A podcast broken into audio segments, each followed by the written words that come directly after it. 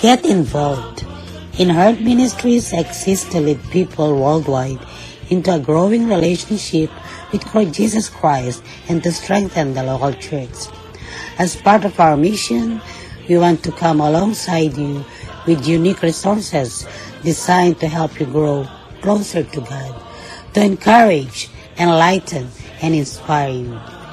We also invite you to join us in reaching millions across the globe with the life-changing message of the gospel. With your prayers and support, there is no limit to what God can accomplish through the ministry of Herd Ministries.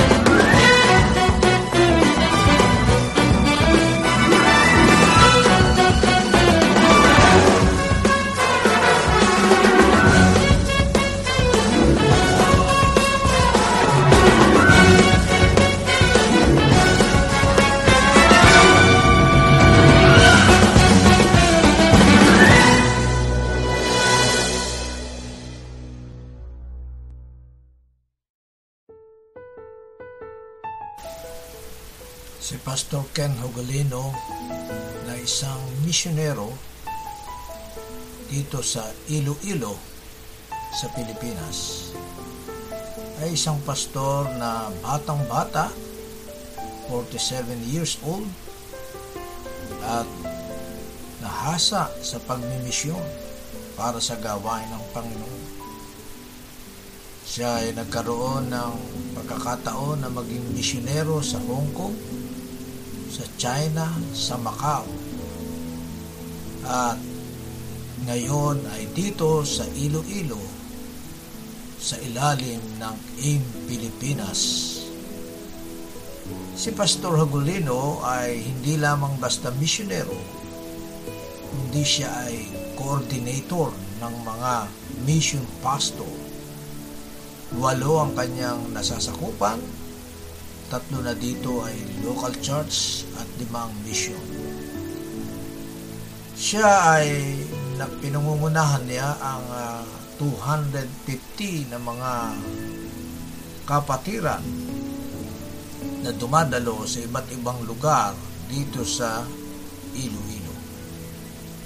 Sa araw na ito ay nais kong kilalanin natin ng husto si Pastor Ken Hagulino.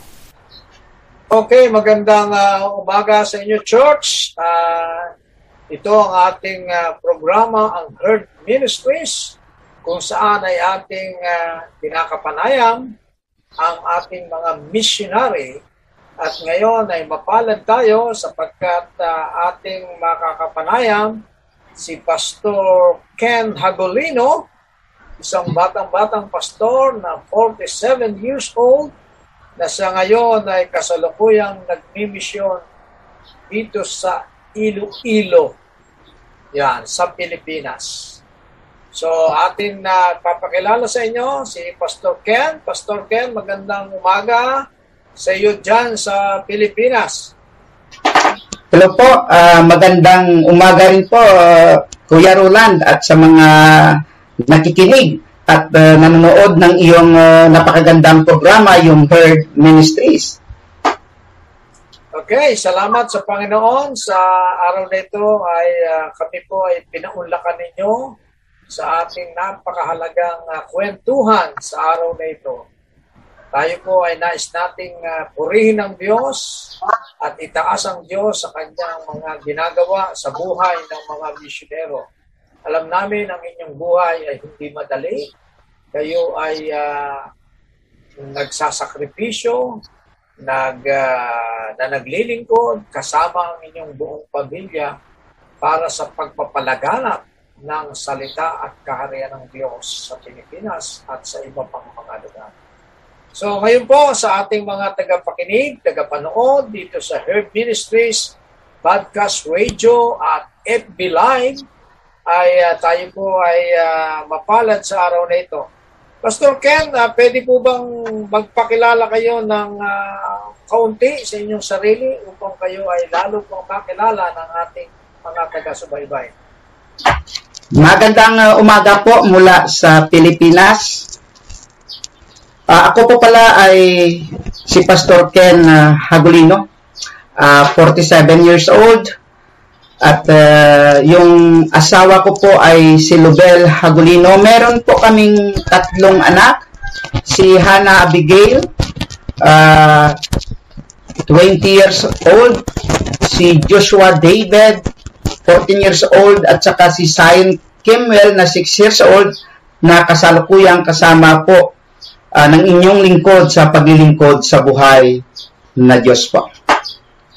Okay, salamat Pastor uh, sa kaunting uh, pagpapakilala mo tungkol yung sa sarili. Siguro mamaya sa ating pagkukwentuhan ay lalo ka pa namin uh, makikilala at lalo higit ang iyong mahalagang ginagampanan sa pagmimisyon para sa kapurihan ng Diyos. So Pastor, nakabatid, nakarating sa aming uh, kabatiran, kayo po ay uh, batang-bata at subalit kayo po ay nagkaroon na ng pagkakataon na makapag-mission din sa ibang lugar maliban sa Iloilo, sa Pilipinas. Kayo po ay nakarating na sa Hong Kong, sa China, at sa Macau. Uh, Pastor, pwede ba ikwento nyo ito? Paano ba ito nangyari sa inyong buhay? Kuya Roland, alam mo po, pag uh, tayo po ay tapat sa paglilingkod po sa ating Diyos na buhay, yung sabi nga ng Matthew 6.33, that if we seek His kingdom and His righteousness, yung mga bagay po na gusto ng isang tao, yun po ay sumusunod po lamang. And all these things shall be added unto you. Privilege po tayo, isang probinsyanong pastor na nakapag-mission po sa lugar na kung saan uh, hindi ko ho naisip na makapunta po ako sa tanang buhay ko. Alam niyo po, napakaganda po ng mission ko doon kasi po araw-araw nagpipreach po ako ng salita ng Diyos. Doon kasi yung mga domestic helper po galing Pilipinas at kayong mga iba rin rasa, meron po silang tinatawag na Monday group, Tuesday group, Wednesday group, Thursday group hanggang Sunday group po, yun iba-iba po yung pumpunta ng church. At akalain po ninyo, wala kong pahinga yung ano yung yung, yung ministry doon ng Panginoon. sila sa makarinig na salita ng Diyos ang ating mga Opo. At saka iba-iba ho yung ano, yung yung yung mem yung, yung pumupunta, iba rin yung ano Monday hanggang Sunday group po kasi nakadepende po yun sa kanilang mga day off po. Ah, opo. Okay, talagang uh, nakailan taong kayo noon, Pastor, sa Hong Kong, sa, Sing, uh, uh, sa China, at sa Macau? Hiwa-hiwalay ito. Ito, uh, maximum of two months kasi yung, uh, ano po, is, naka, ano lang ho, naka, wala ho kaming ano, uh, permiso na makapag-stay doon ho ng matagal. Yeah, two, two months visa lang ang maximum dyan. Oo, yun lang ho. Pwede na uwi ka, then bumalik ka uli. Kasi ako din ay uh, nagkaroon ng opportunity na dumalaw naman sa Singapore pero nag-mission din. Ganun nga, maximum of two months lang ang ina-allow ng bansa ng Singapore. So, napakagandang karanasan yan, Pastor, upang kayo ay uh, mapunta sa ibang bansa at maranasan na matama ang buhay ng ating mga OFW na nangangailangan ng salita ng Diyos. So ngayon, uh, after dyan, ay kayo ay uh, nabalik dito sa Pilipinas. Ano po? Opa. Kayo pala ay nag, uh, gina, uh, ginamit ng Panginoon ang El Shaddai kung saan kayo unang uh, naglingkod bilang pastor at pagkatapos ay napunta kayo sa Lord of the Nations at talagang marami na rin mga churches kayong karanasan na napuntahan. Pero ang pag-usapan natin ay ang inyong kasalukuyan at kalagayan na kayo ay naging misyonero ngayon at uh, hindi lang basta misyonero, kundi area coordinator pa ng mga mission pastor dito sa mission ng Iloilo sa iba ng church dito sa ang Iglesia Metodista sa Pilipinas. So, Pastor, ikwento mo nga ito. Uh, kailan kayo nagsimula dito sa in Pilipinas Iloilo Mission? Nung time na nagpipray ho ako, nung galing ho ako sa misyon sa ibang lugar, meron pong napaka uh, gandang tinig na nagrima po sa heart ko habang ako ay nagpipray. Ang sabi po doon, the work is done and I will send you forth again. Kaya ho, napakaganda dahil uh, lumabas ho ako sa dating religious organization na mayroon pong instruction galing sa Diyos. Tapos ho, nakilala ko sila National Bishop Lito Tangunan, Des Arnel, at saka yung mga regional bishop po natin. At nakapagkwento ho ako na gusto ko ho magpagamit sa Panginoon na mayroon pong spiritual covering. So, naintindihan nila ako dahil nga uh, gusto ko uling magpagamit, magiging epektibo. So, nag-usap-usap ho kami at saka nagandahan naman sila sa layunin ko po at doon ho nagsimula yung journey ko sa ang Iglesia Metodista sa Pilipinas. Ako po ay na-ordain noong October 2018 doon ho sa Bataan at doon ho nagsimula yung journey ko po sa ilalim ng umbrella ng Iglesia Metodista sa Pilipinas, Bataan North District. To cut the story short, sa kasalukuyan, na-appoint po tayo ng ating DS, Arnel Kabilangan, na maging area coordinator ng buong Region 6. At sa biyaya naman ng Lord, uh, meron po tayong mga progressive na local church ngayon, mga mission outreach, uh, na ngayon ay unti-unting bumabalik dahil nga doon sa nakalipas na pandemic, napakaraming restriction po. Ang laki ng challenge po bilang isang pastor na naglilingkod sa Diyos na matitigil po yung misyon, matitigil po yung mga church gathering. Nasa transisyon na po tayo ngayon at unti-unti na ho bumabangon yung mga local churches po ng Panginoon sa area ng Region 6. Meron pa po tayong Negros opo, na misyon. Meron pa pong Kalibo. Meron pa pong, at saka marami po yung mga inaay po natin na mga lugar na pupuntahan at mai-open yung mga Bible study, well, ito po ay uh, mga pangitain po natin na hindi lang po Bible study, kundi magkaroon po ng mga local churches ang bawat lugar na kung saan yung mga tao po na gutom sa salita ng Diyos ay meron po silang lugar na kung saan makapagtipon-tipon po. Okay, purihin ng Panginoon sa napakaganda ng inyong ginagawa ngayon sa misyon sa Iloilo. Pero Pastor, uh, nais kong balikan natin ito at sangayon sa inyong uh, pagiging uh, coordinator, ay meron kayong walo na, na nasa sakupan at sa walong ito ay tatlo na rito ay ang uh, local church na. No, ibig sabihin, nagsimula sa outreach, mission, ay ngayon ay local church na. Pwede mo kwentuhan nyo kami rito, Pastor. Uh, talaga na. Ay, opa. Ay, ng pag-unlad uh, ng gawain ng Panginoon. Paano itong po. local church na ngayon? Napakandang tanong po yan. Nagsimula ho tayo sa una sa isang cell grouping. Nagtuturo ho tayo ng about church planting.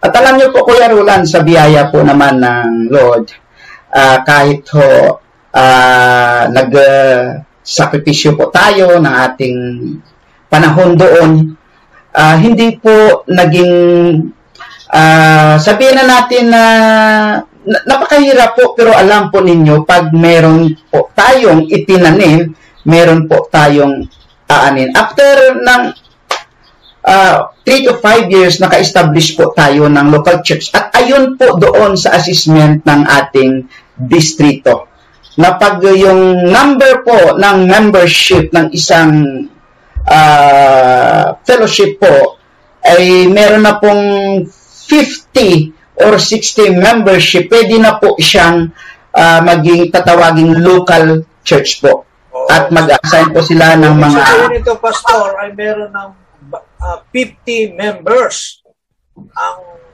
Uh, dumadalo, kaya ito ay napabilang na sa isang local church.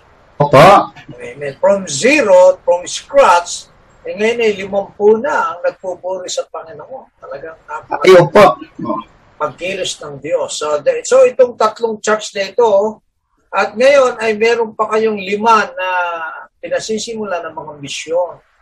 Ayun! Sa Ilo-ilo pa rin. Opo, so ngayon, opo. sabi nyo ay meron ditong uh, tatlo rito, yung Open Methodist Church, tsaka yung Jesus King of Glory, at tsaka dito sa Kabatsuan, ay nagbi-build up na rin ng uh, building. Ano? Meron Opa. ng tinagawang building. Ba, napakaganda talaga ng uh, pagundad ng gawain ng Panginoon. Uh, ikwento mo nga ng konti ito. Ano? Medyo nagiging uh, matibay na. Nagkakaroon na ng building. Alam po ninyo, Kuya Roland, yung ano na yon yung Bagyo Odette po, nagiging blessings po yon sa atin. Oo. Kasi po yung... Sa iba, bagyo. Sa iba, blessing ha. Talagang ibang community. Kasi, kasi yung house church o barong-barong o yung isang church po na ginawa sa light materials po, hindi ho nakayanan yung malakas na bagyong udet. Oh. Eh, nasira ho yun. Oh. Ground zero ho. Kaya sabi ko nga blessing kasi uh, nagkaroon ng malasakit yung ano po natin, yung Inkalinga at saka yung distrito na kung paano po makapag uh, makapagpatayo uli ng ano kaya from light materials ngayon po ay nagiging sementado na po. Ah, yun. kaya pala naging blessing yung bagyo, no? Ha? Kaya kung minsan, Palitan ng bago. Panginoon ay kakaiba, no? Sa iba ay uh, uh, kapahamakan, pero pag ginamit sa magandang layunin ng gawain ng Panginoon ay yung kapahamakan ay nagiging pagpapala. Amen. Talagang purihin natin ang Panginoon dyan. So, sa walong uh, churches na ito, bali tatlong churches at limang mission, mga ilan na pong kasakalukuyan o kabuuan ang mga dumadalo po dito sa ating mga gawain ito. Ayun. Uh, kung inyo po napapansin, yung kasamahan ko po uh, dito sa herd na apat na mga pastor, yun po ngayon yung mga mission worker po natin na nag-handle ng mga cell group at saka Bible study ho. Nakita naman po natin doon sa picture na medyo marami-rami na po sila. Yun. Kasi yung pinaka-target po natin doon na makapag-saturate po tayo sa isang community makapag-build po tayo uh, ng isang uh, local church po doon para ma-continue po yung kanilang relasyon at uh, yung uh, goal po natin na lumago po sila sa Panginoon. Okay, talagang yun ang layunin natin. Tayo na naglilingkod sa Panginoon ay talaga yung paglago ang ating uh, nakapokus tayo dyan. Pero ang napakaganda sa inyong ginagawa, Pastor, ay kayo ay hindi lamang uh, nakakonsentrate sa pang-spiritual na kalagayan ng buhay ng tao, kundi holistic. Yung napakaganda. Yan. Sapagkat okay. ang tao ay mayroong kaluluwa, pero huwag din kalimutan na may physical na pangangailangan sa katawan para mabuhay. At kayo ay nasabi niyo po sa amin eh kayo din ay ginagamit ng Panginoon sa pagkakaroon ng uh, regional cooperative farming. Ano ba ito, Pastor? Ito, Yeah. ito eh, pang-holistic na nagawain ng isang leader. Totoo po yon Kuya Roland. Kasi po, nakikita po natin ngayon yung pangailangan ng mga mission worker. Ah, nandun ho yung malasakit natin na makakatulong sa kanila, hindi po lamang sa spirit sa ating masipag at magiting na mission worker, mission coordinator sa uh, Visayas area, sa Iloilo Mission, Pastor Ken Andolino. Purihin ng Panginoon sa buhay mo at sa iyong pagtugon sa hamon ng pag-mission at pangsiwa ng mga mission churches natin yan sa Iloilo area. Salamat na tinanggap mo ang hamon at the same time ay uh, matalangin ako na gawayan ka ng Panginoon sikapin na lalo ng palawakin ang ministeryo ng Iglesia ng ating Panginoon. Of course, uh, pagkatatag ng mga iglesia, mga simbahan upang lalong mag-arap ang ministeryo na ipinagkatiwala sa atin ng Panginoon. Of course, number one dyan ay ang nakilala ng mga tao tunay na pananampalataya sa nag-iisa tunay na Diyos ating Panginoon Tagapagligtas, ating Panginoon sa Kristo. So, dalangin ko din ay ingatan ka ng Panginoon at makakuwang mo ang iyong buong pamilya sa ministeryo nito. Ganun din ay maging uh, masikap na magkaisahin ang mga manggagawa at mga kapatiran sa buong Visayas area upang kasama nila ay uh, itaguyod at uh, sa katuparan ng ministeryong pinagkatiwala sa atin ng ating Panginoon. So naniniwala ako na napakalaki ng potensyal at uh, napakalawak ng gawaing inihanda ng Panginoon dyan sa hindi lamang sa Iloilo kundi sa buong Region 6 ng Visayas area. Uh, and hopefully this coming November and uh, kasabay ng anniversary ng ating church dyan sa The Open Heavens Methodist Church sa Kabiya, sa pangunguna ni Pastor Joel Agudelo ay makadalo kami sa ating pagtitipon at pagdiriwang sa anibersaryo ng ating iglesia. Na ituturing din nating anibersaryo ng buong uh, mission area dyan sa Iloilo. So nagpapatuloy ang ating mga suporta at pagawain. Kasalukuyan ay pinapagawa ang ating kapilya dyan sa The Open Heavens Methodist Church.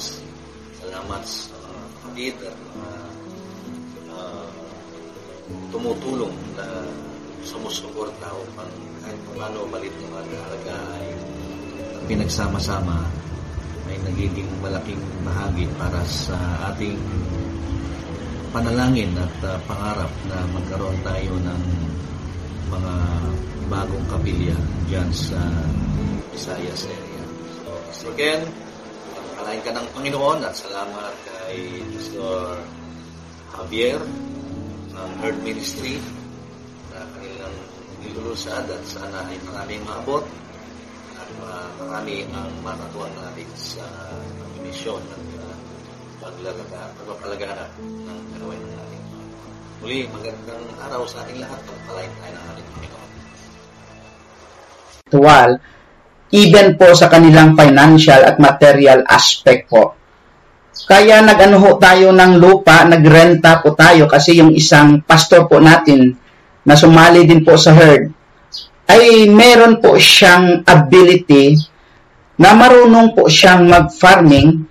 So, yun ho ay ginamit naming uh, opportunity na yung ability po na yun ay magamit po niya sa ministry. Pastor, anong particular na itinatanim nito? Ah, mga gulay ba to? Palay? Ayo po po. Ah, mu- nagsimula ho kami sa kalabasa, Ah, sa okra, sa talong, at saka pipino. Wow. Kasi, opo, yun po. At saka nakatry na ho kaming magbenta po, Kuya Roland. Oo. Kami ho mo yung nagbenta. Naglako ho. Oo. So, okay naman. Na, nakakabalik. Ah, okay naman po. Yung puhunan Okay. eh, hindi naman sa tumubo pero nawala ang puhunan. Hindi naman. Kumita naman. Hindi naman po. Hindi naman po. Pinag-aralan ho natin yon Ah, eh, kaya ho, ah, at saka magaling ho yung pastor na yon doon ho sa pagtanim. ang binibigay ng ah, ability ng Panginoon, hindi lamang magbasa ng Biblia, magturo, kundi magtanim. At Okay. yan ang, ah, ang mahalaga ay lupa sapagkat ang lupa ay nagbibigay ng buhay. Ayun. So, tuloy-tuloy po ito, itong farming na ito, ang, ah, ang harvesting, ang planting, tuloy-tuloy pa. Ay, yung lupa po kasi inupahan lang po namin. So, meron ho, nakakontrata po tayo doon. Ayun. Ano, ilang taon ang kontrata nito? Ah, pag gagamitin ho ng may-ari yung lupa, eh, pwede ho natin na maibalik ho sa kanya. Oh, so ibig sabihin, ah, hindi pa niya ginagamit, kaya ginagamit natin ngayon sa farming natin. So, Opo. so matagal na panahon na ibinigay na contract? Ah, habang hindi po niya ginagamit, pwede ho natin gamitin. Ah, so naka-open-ended pala, no? Ang kontrata. Opo. Maganda, ano? Kaya lang, Yan. sabihin nyo kamo kung kukunin nyo na para makahanda rin tayo agad. okay, so yan ay isa sa napakagandang accomplishment bilang kayo ay ah, mission coordinator pastor ay hindi lamang pang spiritual kundi pang ah, ah, material na bagay na kailangan para mabuhay ang tao. Ah, meron po kayong farming ministry, yan. At ah, napakaraming ah, mga pagpapala ang Panginoon na ginagawa sa inyong buhay, lalo na sa inyong pagbimisyon, sapagkat meron kayo na ikwento sa amin na may nagbigay ng lote at building. Ba? Napakagandang biyaya na ito. Pwede ba ikwento nyo ito sa amin? Paano ginawa ng Panginoon ito? Yun nga, sabi ko Kuya Roland, basta maging tapat lang ho tayo sa ating calling. Alam po, may mga pamamaraan po yung Diyos in a unexpected way na kung saan yung gusto ho natin sa paglilingkod sa Diyos na ito. Ito po ay minimit po ng Panginoon. Totoo po yon hindi ho natin kasama yung mag-asawa na yon sa ministry, pero nakikita po nila yung puso po natin sa paglilingkod. pwede ba banggitin niyo yung pangalan sapagkat para ma-recognize natin. Sige po. Sila po ay si Pastor Edgar Ugaw-Ugaw at uh, ng kanyang asawa na si Ma'am Ana Ugaw-Ugaw. Ah, yung building na yun po ay sa kanila at saka yung lote. Alam po ninyo nung nakita po nila yung puso po natin sa paglilingkod sa Diyos. Hindi ho sila nagdalawang isip na ibigay po yung full rights ng lote at saka yung building na yon, nagkaroon ho kami ng pirmahan, nagkaroon ho kami ng magandang pag-usap na from now on na ibigay ho sa atin, ipagkakatiwala ho sa atin kasi yung sabi nila hindi naman amin ito, nasa Panginoon ito. So nakita namin yung puso mo, nakita namin yung kasipagan mo, kung okay lang sa inyo, ibibigay po namin yung lote at saka building. Ang Panginoon ay ah, nakikita yung puso nila at ako'y naniniwala na yung pastor ah, agaw-agaw, pangalan, ay ah, Ugaw-ugaw po. ah, ugaw-ugaw. Ah, si Pastor Ugaw-ugaw ay hindi maagaw-agaw ang kanilang pala. hindi naaagawin ni Lord at kundi ay ah, ang pangako ng Panginoon ay siksik-liglig at umaapaw. Pag nagbigay ka sa Panginoon ng isang kutsara, eh, pagbalik niyan eh, pala ang ibabalik na pagpapala. Ayan. Kaya kay Pastor ah, ugaw-ugaw at sa kanyang basis, ang pagpapala naman ng Diyos ay uh, mapasa inyo sa inyo pong magandang ginagawa na yan. Okay, Pastor, ah, sa kabila ng kayo'y kaabalahanan sa pagiging ah, area coordinator ng Iloilo Mission, alam ko ito napakahirap na gagawin, at ginagawa ninyo, busy-busy kayo everyday, talagang mula sa pagka umaga, eh, marami nang naka-schedule. Pero, meron pa kayong isang napakagandang ministry na kayo ay nagiging isang chaplain. Oh, talagang napakadakila ng Panginoon dito. Pastor, kwento mo nga ito. Para kayo nagiging chaplain dito sa Inland Resort. Ah, meron pa kayong hinahawakan, nagiging chaplain kayo rito. Pwede bahagi nga niyo. Oh. Kapanood ito. Napakagandang kwento po yon Kuya Roland. Kasi nung birthday po, 18 birthday ng anak ko pong babae, humanap po kami ng resort na kung saan uh, doon namin ipagdiwang yung kanyang uh, 18th birthday. Hindi ko po alam na nung nag-inquire ho kami sa resort na yon, may nag-o-observe pala. At saka yung nag-o-observe na yon, yung asawa o yung babae na may-ari ng resort. Then after po ng pag-uusap ng manager, pinuntahan ho ako. Sabi ko niya, lingkod ka ba ng Diyos? Sabi ko, ako po ay isang pastor. Ay sabi niya, nanalangin ho kami, naghahanap po kami ng pastor sa inland resort na ito. Eh sabi ko ho, mag-inquire lang ho sana kami. Sabi po niya, hindi, naramdaman ho ng puso ko na ikaw at saka yung pamilya mo, yung kailangan namin, na umalalay sa amin, magturo sa amin sa spiritual aspect ng aming buhay. Eh, nabigla naman ho ako doon, Kuya Ron, kasi sabi niya, oh, kung gusto niyo dito na kayo tumira. Wah! Talaga naman. mga bubukas ang langit, ano? Oo. Eh, sabi ko ho, uh, may, meron ho trabaho yung asawa ko ho doon sa amin. At saka, siguro, uh, kung pwede ho, eh, bisita-bisita lang. Eh, sabi po niya, hindi bisita, kailangan regular. Magkaroon ho tayo ng fellowship dito, ng Bible study dito. At saka, yun to ho ay may permission naman sa kanyang seaman ho na husband. At saka nagkakilala na ho kami nang umuwi ho siya.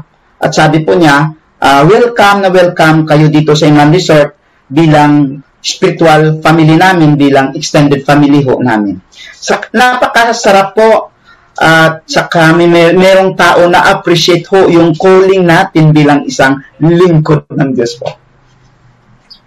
Mga dakila ng Diyos sa inyong buhay. Talagang sabi nyo nga, pag kayo naging tapat sa Panginoon, eh, napakaraming pinto bintana na bumubukas para kayo ay magamit niya sa kanyang ministry at dumating ang pagpapalas. Talagang uh, Purihin natin ang ating Panginoon sa pagkakataon na ito na tayo po ay magkakasama. Ako po bilang uh, obispo ng Metropolitan Calabarzon Methodist Regional Conference ay akin pong binabati ang ating mga kamanggagawa dyan sa Iloilo, sa ating mga kapastoran, sa ating mga laiko, at sa bawat uh, iglesia lokal. At lalong-lalo na ay akin pong binabati ang ating uh, Pastor Ken sa kanyang patuloy na panguna sa lugar na ito.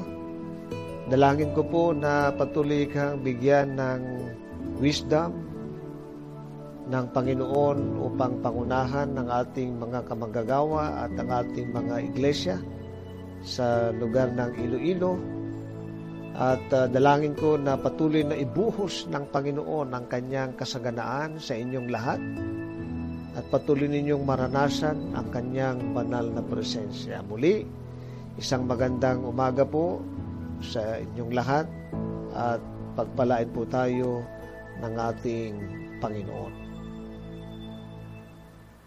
Uh, hindi nagkamali ang inyong uh, DS, si DS uh, Arnel uh, kabilangan na kayo ay mabilang sa kanyang mga misyonero na ginagamit ng Panginoon dyan sa Iloilo.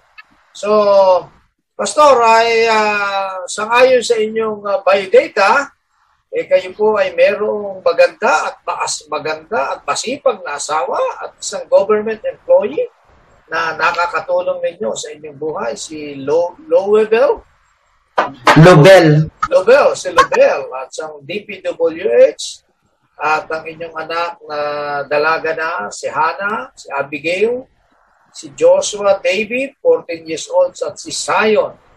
At ito ay mga inspirasyon ninyo sa buhay upang magpatuloy kayo sa inyong pagmiministeryo.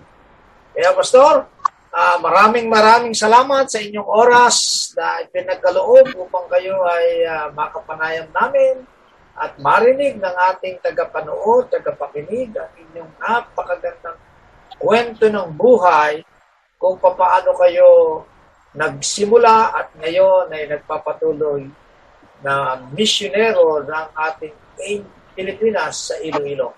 So bilang pagtatapos ay uh, pwede ba kayong mag uh, uh, sabi ng inyong mga maipapayo sa mga nais na at na nakakadama ng tawag pero parang ba, bantulot. Uh, alam niyo ba yung bantulot? Malalim na Tagalog yun. Para bang alanganin na tumugon sa tawag ng Panginoon para sila yung namin.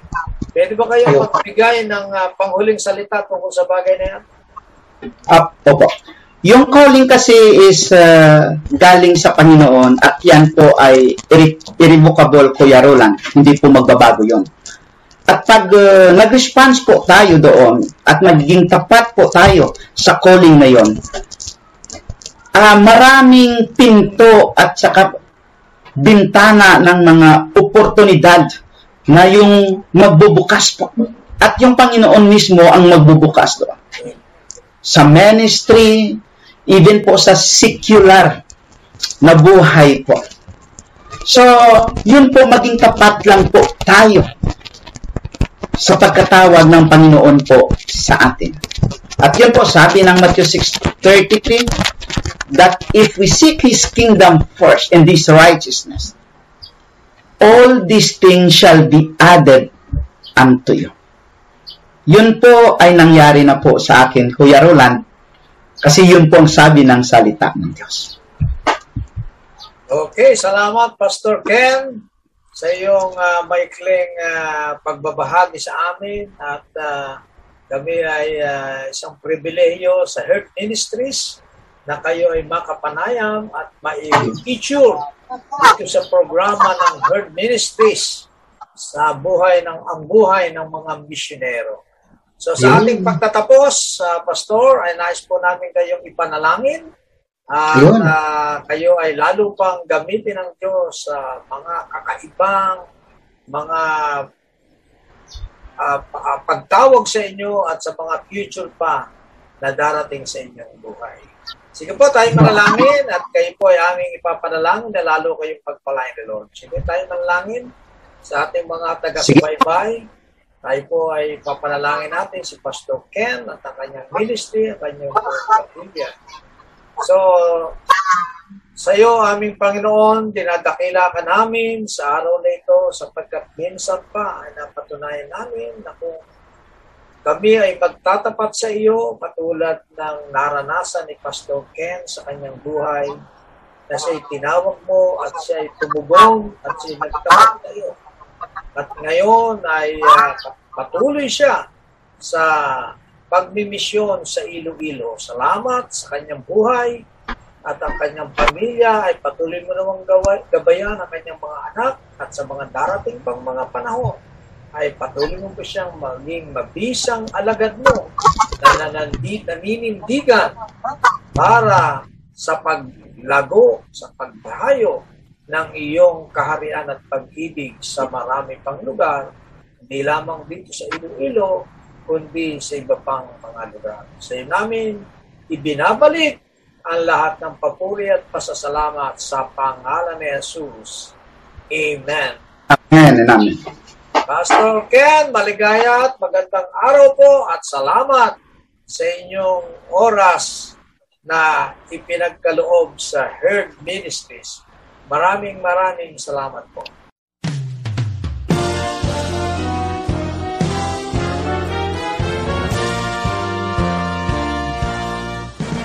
Get involved. In Heart Ministries exists to lead people worldwide into a growing relationship with Jesus Christ and to strengthen the local church. As part of our mission, We want to come alongside you with unique resources designed to help you grow closer to God, to encourage, enlighten, and inspire you. We also invite you to join us in reaching millions across the globe with the life-changing message of the gospel. With your prayers and support, there is no limit to what God can accomplish through the ministry of Herd Ministries.